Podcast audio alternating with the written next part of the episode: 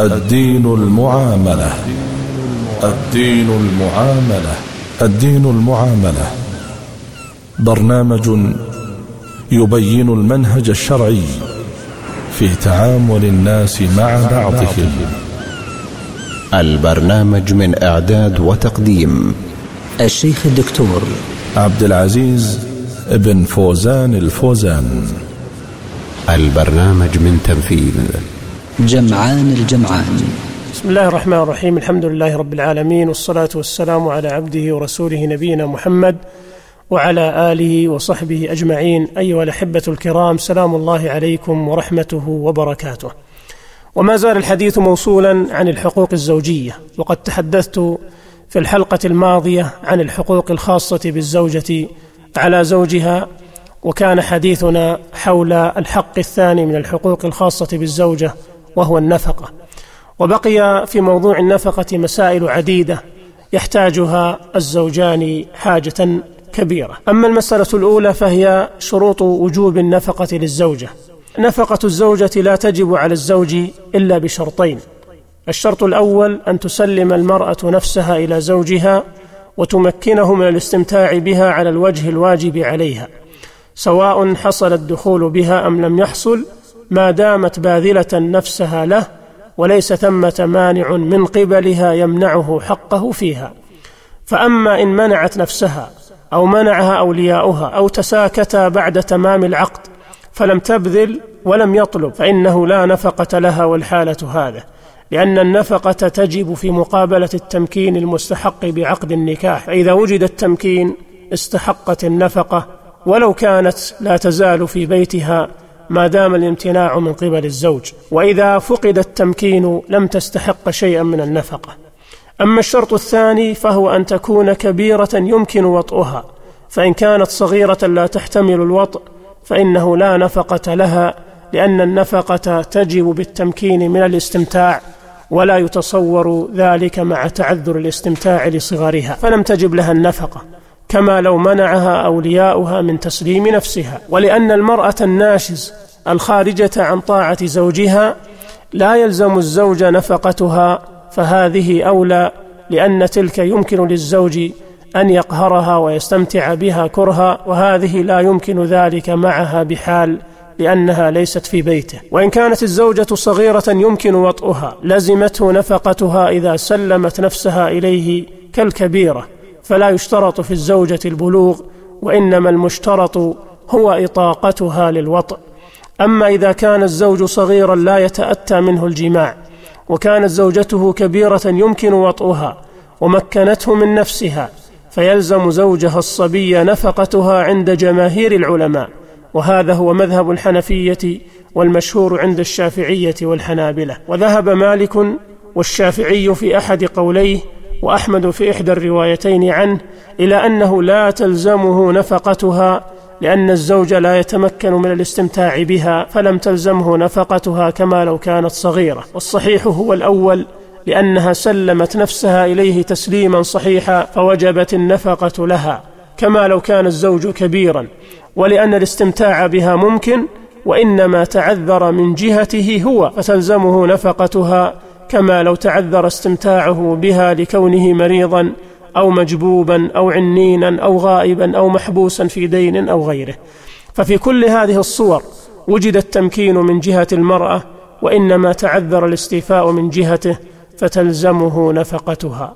وأما قياسهم الصغير على الزوجة إذا كانت صغيرة فلا يصح لأن الصغيرة لم تسلم نفسها تسليما صحيحا ولم تبذل ذلك. وإذا تقرر هذا فإن ولي الصبي يجبر على نفقة زوجته من ماله أي من مال الصبي لأن نفقة زوجته واجبة عليه والولي ينوب عنه في أداء الواجبات عليه كديونه وزكواته وأروش جناياته وقيم متلفاته ونحوها. وثمة مسألة أخرى مهمة وهي من تعتبر حاله في تقدير النفقة الواجبة للزوجة.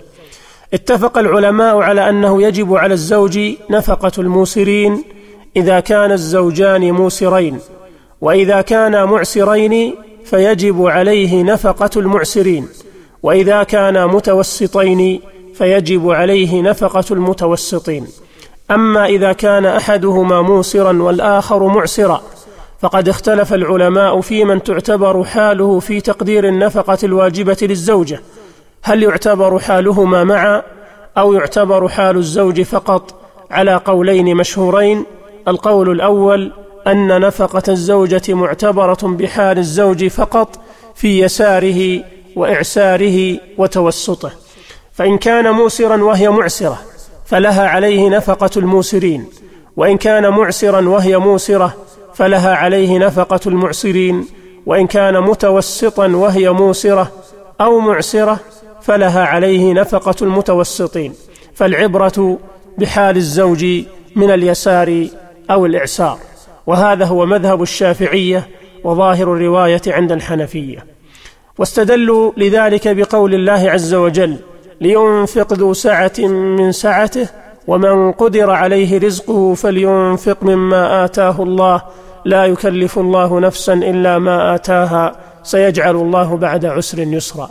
فقالوا إن هذه الآية نص في محل النزاع وأن الواجب في النفقة معتبر بحال الزوج من حيث يساره وإعساره ولا ينظر إلى حال المرأة في الزهادة والرغبة ولا إلى منصبها وشرفها. القول الثاني أن نفقة الزوجة معتبرة بحال الزوجين جميعا فإذا كان أحدهما موسرا والآخر معسرا فلها عليه نفقة المتوسطين. فنفقة الفقير على الغنيه أزيد من نفقته على الفقيرة كما أن نفقة الغني على الفقيرة أقل من نفقته على الغنيه وهذا هو مذهب المالكية والحنابلة وقال به جمع من الحنفية وعليه الفتوى عندهم. واستدلوا لذلك بالآية السابقة لينفق ذو سعة من سعته. وبقول النبي صلى الله عليه وسلم لهند بنت عتبة خذي من ماله بالمعروف ما يكفيك ويكفي بنيك والحديث في الصحيحين. فقد أفادت الآية أن النفقة منوطة بيسار الزوج وإعساره وأفاد الحديث أن الزوجة لها من مال زوجها ما يكفيها بالمعروف وليس من المعروف أن تجعل نفقة الموسرة كنفقة المعسرة. فالمعروف يقتضي أن يعتبر بحال الزوجة من حيث يسارها وإعسارها ومن حيث منصبها وشرفها. ويدل لذلك أن النفقة واجبة للزوجة على زوجها بحكم الزوجية ولم تقدر شرعا فكانت معتبرة بحال الزوجة كمهرها. ولهذا فالواجب أن يؤخذ بمقتضى الدليلين من الكتاب والسنة وأن يراعى حال كلا الزوجين فتكون النفقة معتبرة بحالهما معا. ويظهر لي والعلم عند الله أن الراجح هو القول الثاني وذلك لما فيه من الجمع بين الدليلين والعمل بكلا النصين ومراعاة حال كل من الزوجين.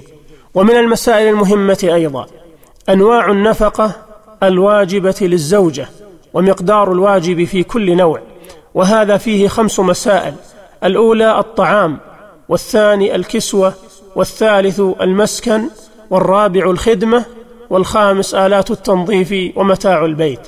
أما المسألة الأولى وهي الطعام فقد دلت النصوص السابقة وإجماع العلماء قاطبة على أنه يجب على الزوج تأمين الطعام لزوجته وما يتبع ذلك من ماء وإدام ودهن للطعام ووقود ونحو ذلك ولكنهم اختلفوا في مقدار الواجب منه على قولين الأول أن الواجب على الزوج من الطعام وتوابعه قدر ما يكفي زوجته والكفاية راجعة إلى العرف وليست مقدرة بالشرع بل تختلف باختلاف الأزمان والبلدان والأحوال والأشخاص. أما اختلافها في الزمان والمكان فأمر ظاهر فإن النفقة تختلف كيفيتها وسعرها من زمان إلى زمان ومن مكان إلى آخر.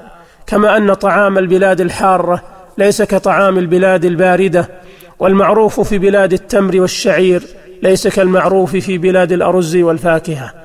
كما أن البلد الواحد يختلف فيه عادة طعام الحضر عن طعام أهل البادية.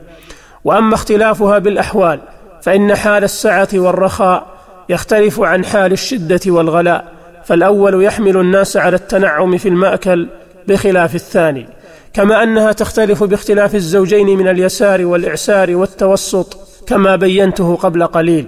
وأما اختلافها بالأشخاص فإن كفاية المرأة الأكولة الشرهة ليست ككفاية غيرها ممن ليست بصفتها. قال ابن قدامة رحمه الله ويرجع في تقدير الواجب إلى اجتهاد الحاكم أو نائبه إن لم يتراضيا على شيء فيفرض للمرأة قدر كفايتها من الخبز والأدم فيفرض للموسرة تحت الموسر قدر حاجتها من أرفع خبز البلد الذي يأكله أمثالها وللمعسرة تحت المعسر قدر كفايتها من أدنى خبز البلد.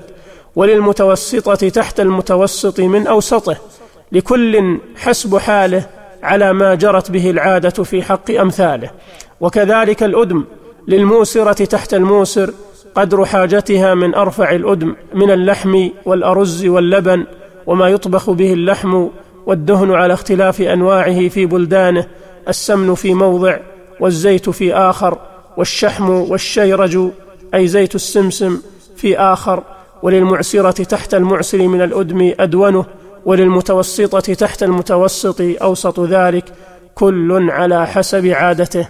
انتهى كلام ابن قدامة رحمه الله. اذا هذا هو القول الأول وهو أن الواجب على الزوج من الطعام وتوابعه قدر ما يكفي زوجته والكفاية راجعة إلى العرف والأعراف تختلف باختلاف الأزمان والبلدان والأحوال والأشخاص.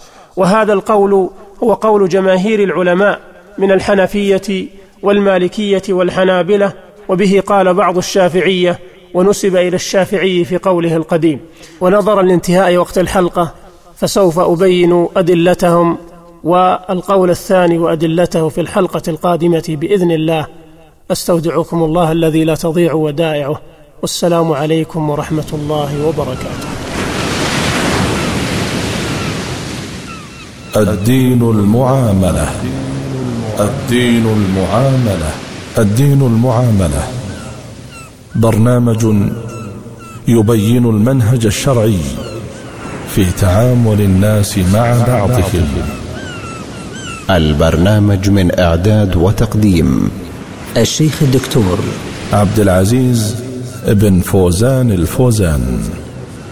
البرنامج من تنفيذ جمعان الجمعان.